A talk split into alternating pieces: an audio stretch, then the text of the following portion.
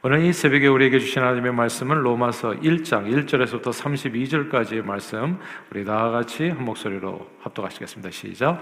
예수 그리스도의 종 바울은 사도로 부르심을 받아 하나님의 복음을 위하여 택정함을 입었으니 이 복음은 하나님의 선지자들을 통하여 그의 아들에 관하여 성경에 미리 약속하신 것이라. 그의 아들에 관하여 말하면 육신으로는 다윗의 혈통에서 나셨고 성결의 영으로는 죽은 자들 가운데서 부활하사 능력으로 하나님의 아들로 선포되셨으니 곧 우리 주 예수 그리스도시니라. 그러 그로 말미암아 우리가 은혜와 사도의 직분을 받아 그 이름을 위하여 모든 이방인 중에서 믿어 순종하게 하나니 너희도 그들 중에서 예수 그리스도의 것으로 부르심을 받은 자니라. 로마에서 하나님의 사랑하심을 받고 성도로 부르심을 받은 모든 자에게 하나님 우리 아버지와 주 예수 그리스도로부터 은혜와 평강이 있기를 원하노라. 먼저 내가 예수 그리스도로 말미암아 너희 모든 사람에 관하여 내 하나님께 감사함은 너희 믿음이 온 세상에 전파되미로다. 내가 그의 아들의 복음 안에서 내 심령으로 섬기는 하나님이 나의 증인이 되시거니와 항상 내 기도에 쉬지 않고 너희를 말하며 어떻게 하든지 이제 하나님의 뜻 안에서 너희에게로 나아갈 좋은 길 얻기를 구하노라. 내가 너희 보기를 간절히 원하는 것은 어떤 신령한 은사를 너희에게 나누어 주어 너희를 경고하게 하려 함이니 이는 곧 내가 너희 가운데서 너희와 나의 믿음으로 말미암아 비차 아니함을 얻으려 함이라. 형제들아 내가 여러 번 너희에게 가고자 한 것을 너희가 모르기를 원하지 아니하노니 이는 너희 중에서도 다른 이방인 중에서와 같이 열매를 맺게 하려 함이로되 지금까지 끝까지 길이 막혔도다. 헬라인이나 야마인이나 지혜 있는 자나 어리석은 자에게 다 내가 빚, 빚진 자라. 그러므로 나는 할 수 있는 대로 로마에 있는 너희에게도 복음 전하기를 원하노라. 내가 복음을 부끄러워하지 아니하노니 이 복음은 모든 믿는 자에게 구원을 주신 하나님의 능력이 됨이라. 먼저는 유대인에게요 그리고 헬라인에게로다. 복음에는 하나님의 그가 나타나서 믿음으로 믿음에 이르게 하나니 기록된 바 오직 의인은 믿음으로 말미암아 살리라 함과 같으니라. 하나님의 진노가 불의로 진리를 막는 사람들의 모든 경건하지 않음과 불의에 대하여 하늘로부터 나타나니 이는 하나님을 알만한 것이 그들 속에 보임이라 하나님께서 이를 그들에게 보이셨느니라. 창세로부터 그의 보이지 아니하는 것들 곧 그의 영원하신 능력과 신성이 그가 만드신 만물에 분명히 보여 알려졌나니 그러므로 그들이 핑계하지 못할지니라. 하나님을 알되 하나님을 영화롭게도 아니하며 감사하지도 아니하고 오히려 그 생각이 허망하여 지면 미련한 마음이 어두워졌나니 스스로 지혜 있다 하나 어리석게 되어 썩어지지 아니하는 하나님의 영광을 썩어질 사람과 새와 짐승과 기어다니는 동물 모양의 우상으로 바꾸었느니라. 그러므로 하나님께서 그들을 마음의 정욕대로 더러움에 내버려 두사 그들의 몸을 서로 욕되게 하게 하셨으니 이는 그들이 하나님의 진리를 거짓 것으로 바꾸어 피조물 보다 더 경배하고 섬김이라. 주는 곧 영원히 찬송할 이시로다. 아멘. 이 때문에 하나님께서 그들을 부끄러움 욕심에 내버려 두셨으니 곧 그들의 여자들도 순리대로 쓸 것을 받고 영리로 쓰며 그와 같이 남자들 남자들도 순리대로 여자 쓰기를 버리고 서로 향하여 음욕이 부릴 듯하며 남자가 남자와 더불어 부끄러운 일을 행하여 그들의 그릇 때문에 상당한 보응을 그들 자신이 받았느니라. 또한 그들의 마음에 하나님 두기를 싫어하며 하나님께서 그들을 그 상실한 마음대로 내버려 두사 합당하지 못한 일을 하게 하셨으니 곧 모든 불의 추악 탐욕 악의가 가득한 자요 시기 살인 분쟁 사기 악독이 가득한 자요 수근수근하는 자요 비방하는 자요 하나님께서 미워하시는 자요 능력하는 자요 교만한 자요 자랑하는 자요 자요. 악을 도모하는 자요. 부모를 거역하는 자요. 우매한 자요. 배약하는 자요. 무정한 자요. 무자비한 자라. 그들이 이 같은 일을 행하는 자는 사형에 해당한다고 하나님께서 정하심을 알고도 자기들만 행할 뿐 아니라 또한 그런 일을 행하는 자들을 옳다 하느니라. 아멘. 예수님께서는 용서에 대한 교훈을 말씀하시면서 어떤 임금에게 1만 달란트 빚진 자의 비유를 들어 설명해 주셨습니다. 임금이 주인이 그를 불쌍히 여겨서 그 많은 빚을 1만 달란트 그러니까 이거는 갚을 수 없는 빚을 이야기하는 거예요. 그 엄청난 빚을 그냥 깡그리 다 탕감해 줬는데 놀랍게도 그 종은 나가서 자기에게 겨우 백데나리온 빚진 동료 한 사람이 멱살을 잡고 빚을 탕감해 주지 않습니다. 그때 임금이 주인이 그에게 크게 노하여서 빚을 갚을 때까지 이제 1만 달란트 빚진 그 사람을 크게 노하여서 이제 그를 그 감옥에 가두어두라고 명하게 되지요. 이 비유를 통해서 하나님께서는 하늘 아버지께서 너희 죄를 용서하신 것 같이 너희도 서로 용서라는 그런 교훈을 주십니다.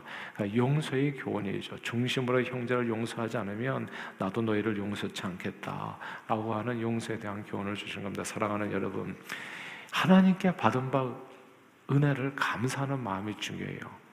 감사하고 그 은혜를 감사할 뿐만이 아니라 그 다음에 그 감사한 마음으로 다른 사람에게 베푸는 것이 중요합니다. 하나님께 받은 은혜를 감사하고 빚진 자의 심정으로 그 은혜를 다른 사람에게 갚으려 할 때 내가 1만 달란트 빚진 자였다. 그 은혜를 그 그런데 그 은혜, 그 빚을 다 탕감받았다. 그러나 나는 빚진 자였다 라고 하는 그 심정으로 1만 달란트 은혜를 다른 사람에게 갚으려고 할 때 그 개인과 공동체가 복을 받게 되고 세상이 아름답게 변하게 되는 겁니다. 그러나 그 은혜를 잊으면 어떻게 되겠어요? 내가 어떤 은혜를 받았는지를 잊게 된다면 다른 사람을 용서하는데 인색해지게 될 것이고 세상은 깜깜해지고 모두가 불행, 불행하게 될 수 있습니다. 아, 버지니아에서 목회할 때요, 저는 참 훌륭한 권사님 한 분 만나게 됐어요. 우리 교회에서 함께 신앙생활 하면서 정말 그런 분들과 함께 신앙생활 하는 것은 언제나 기쁜 일이에요, 감사한 일이에요. 그리고 행복한 일이었습니다. 근데 그분은 늘 남을 섬기는 일에 앞장서셨어요. 아, 특히나 어려움을 당한 사람들을 돌보는 일에 진심이셨습니다. 그분으로 인해서 교회 전체가 언제나 매우 따뜻했었고 교회는 그 가운데 든든하게 성장할 수 있었습니다. 저는 그때 목회자로서 한 사람의 영향력이 전체 교회 공동체에 어떻게 큰 영향력을 미치는지를 확실하게 보고 느끼고 경험할 수 있었습니다. 언젠가 제가 그분께 어떻게 그렇게 어려운 사람들 잘 돌보고 긍휼히 어, 긍휼히 여기고 그렇게 베푸는 일을 잘 할 수 있는지 여쭙게 되었어요. 그러니까 예를 들어서 말하자면 뭐 라이더가 없다고 그러면 항상 먼저 손드는 분이에요. 내가 도와줄게. 예.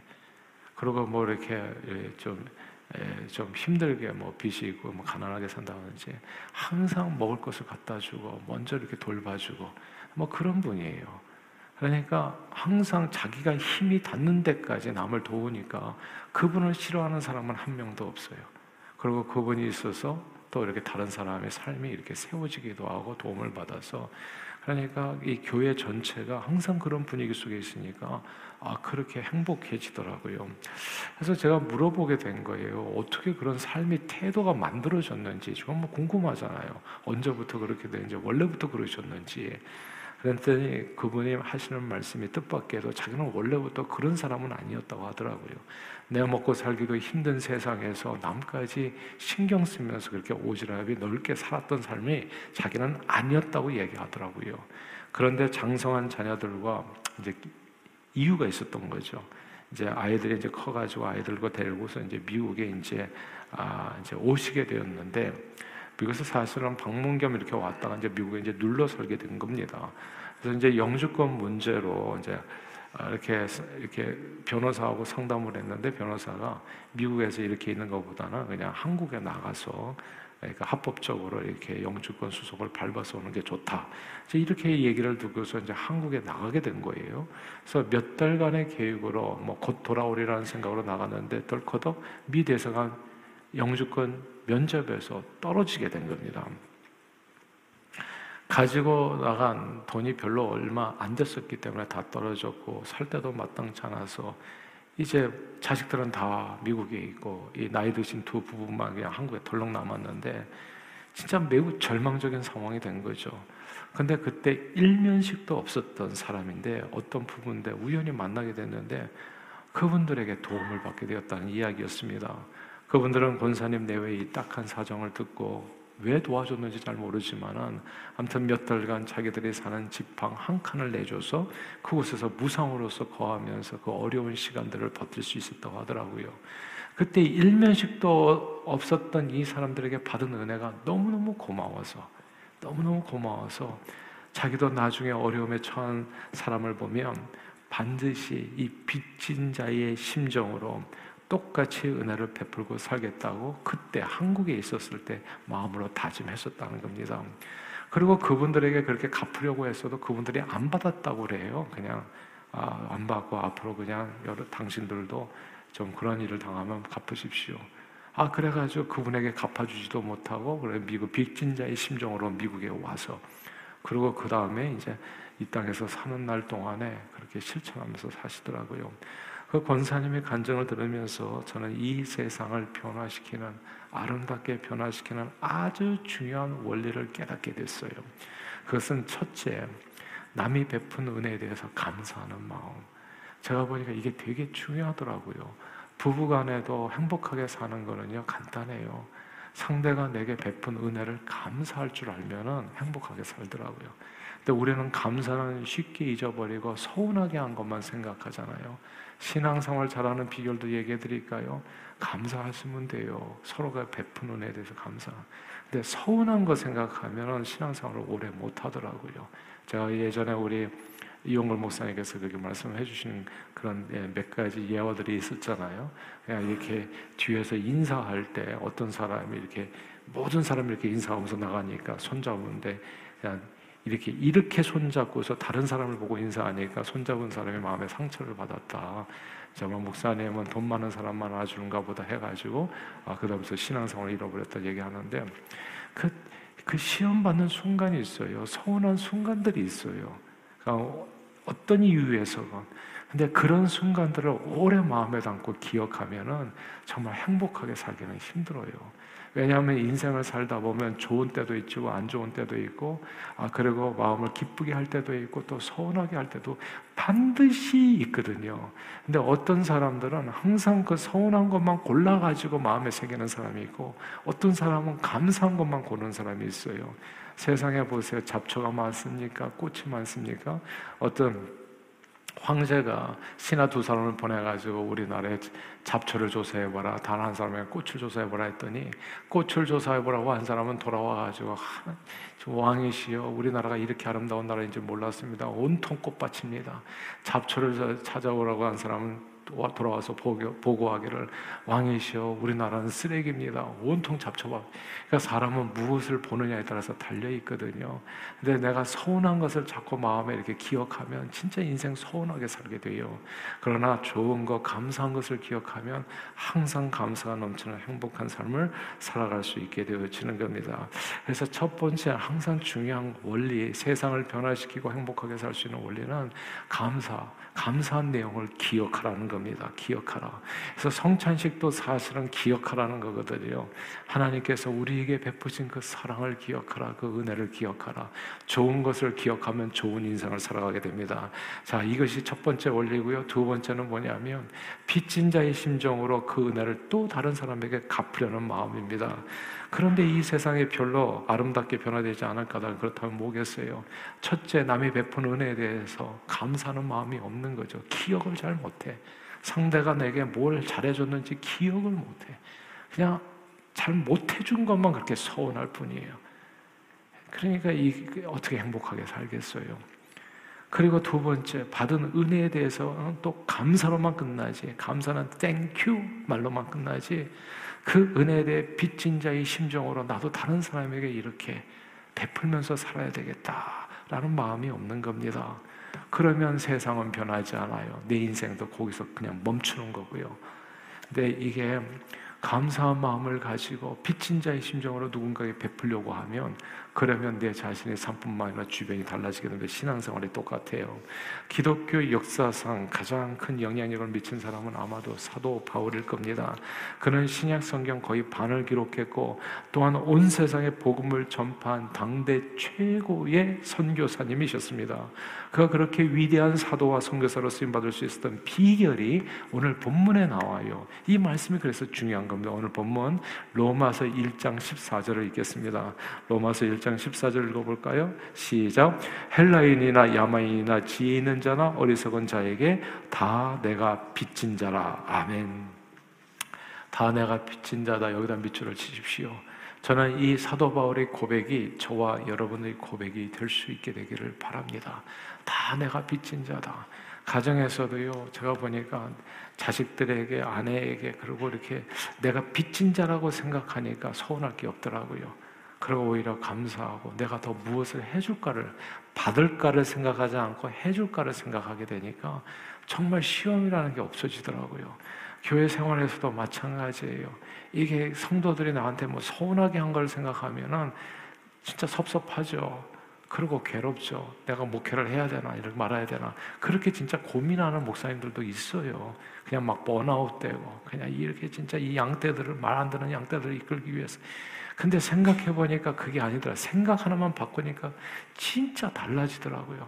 정말 나는 빚진 자예요. 사랑을 이렇게 많이 받은 사람으로서 하나님 앞에서 이 자리에 서 가지고 섬길 수 있는 권한을 주신 것은 진짜 하나님의 놀라운 은혜라 생각하니까 진짜 빚진 자로서 살아가니까 내가 더 줄 것이 많은 거예요. 아직도 더 못 줘서 안다 이제 아쉬운 점이 많은 거지요.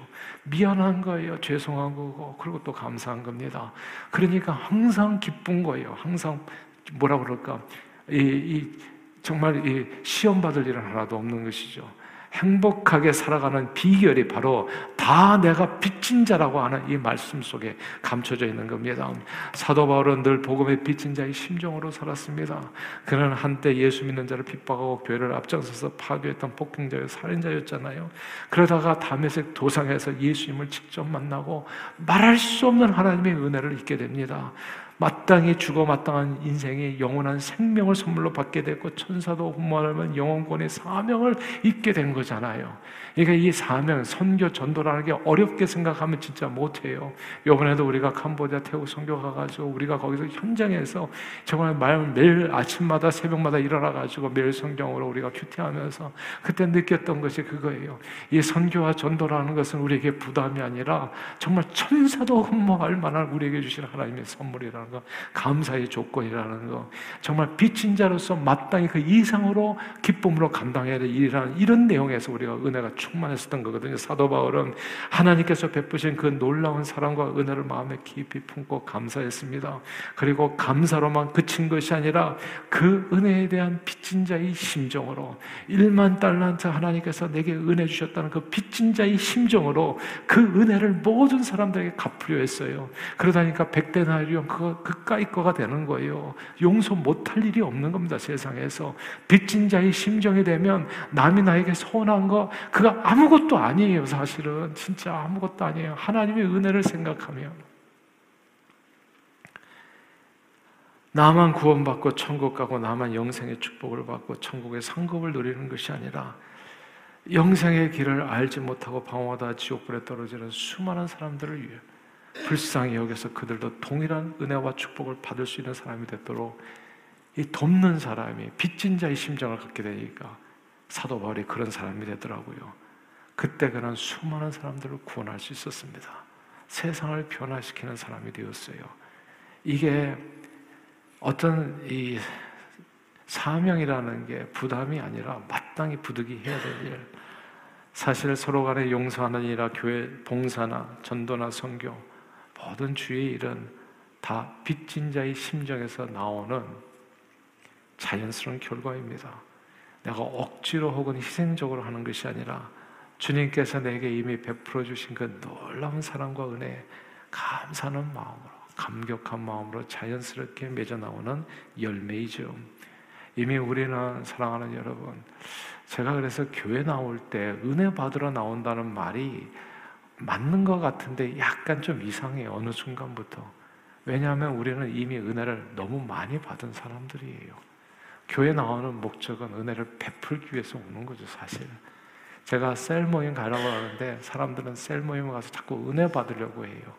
근데 은혜 받으려고 하는데 내가 이만큼 기대를 했는데 그만큼 안 오면은 내가 서운한 거잖아요. 섭섭한 거잖아요. 그리고 부족한 거잖아요.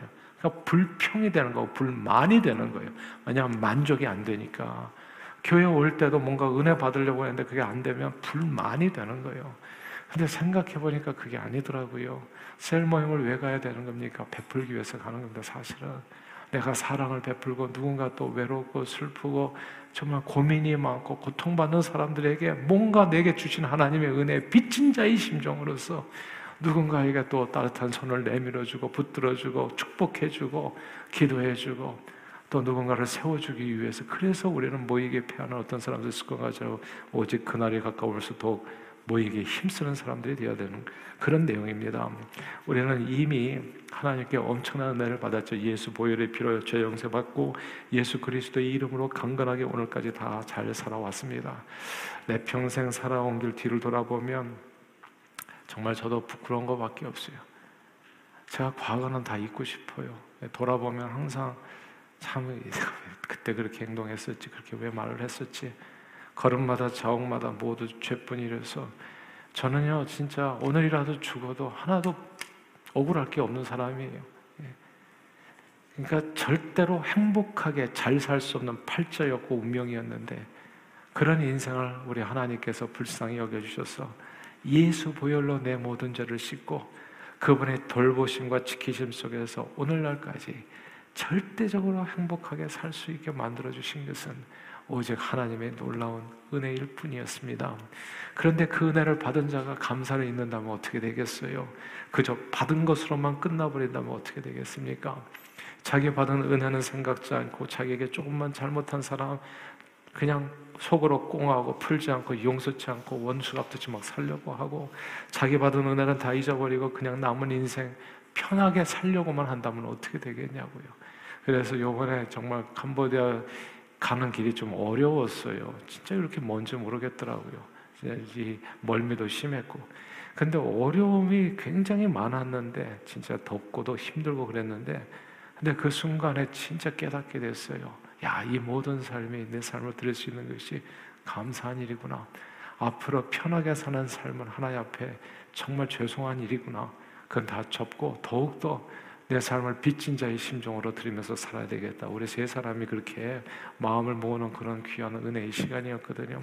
사도 바울 이야기입니다. 하나님의 놀라운 은혜 빚진 자로 생각해서 일평생 하나님의 은혜에 감사하며 그 빚을 갚듯이 살려 했었습니다.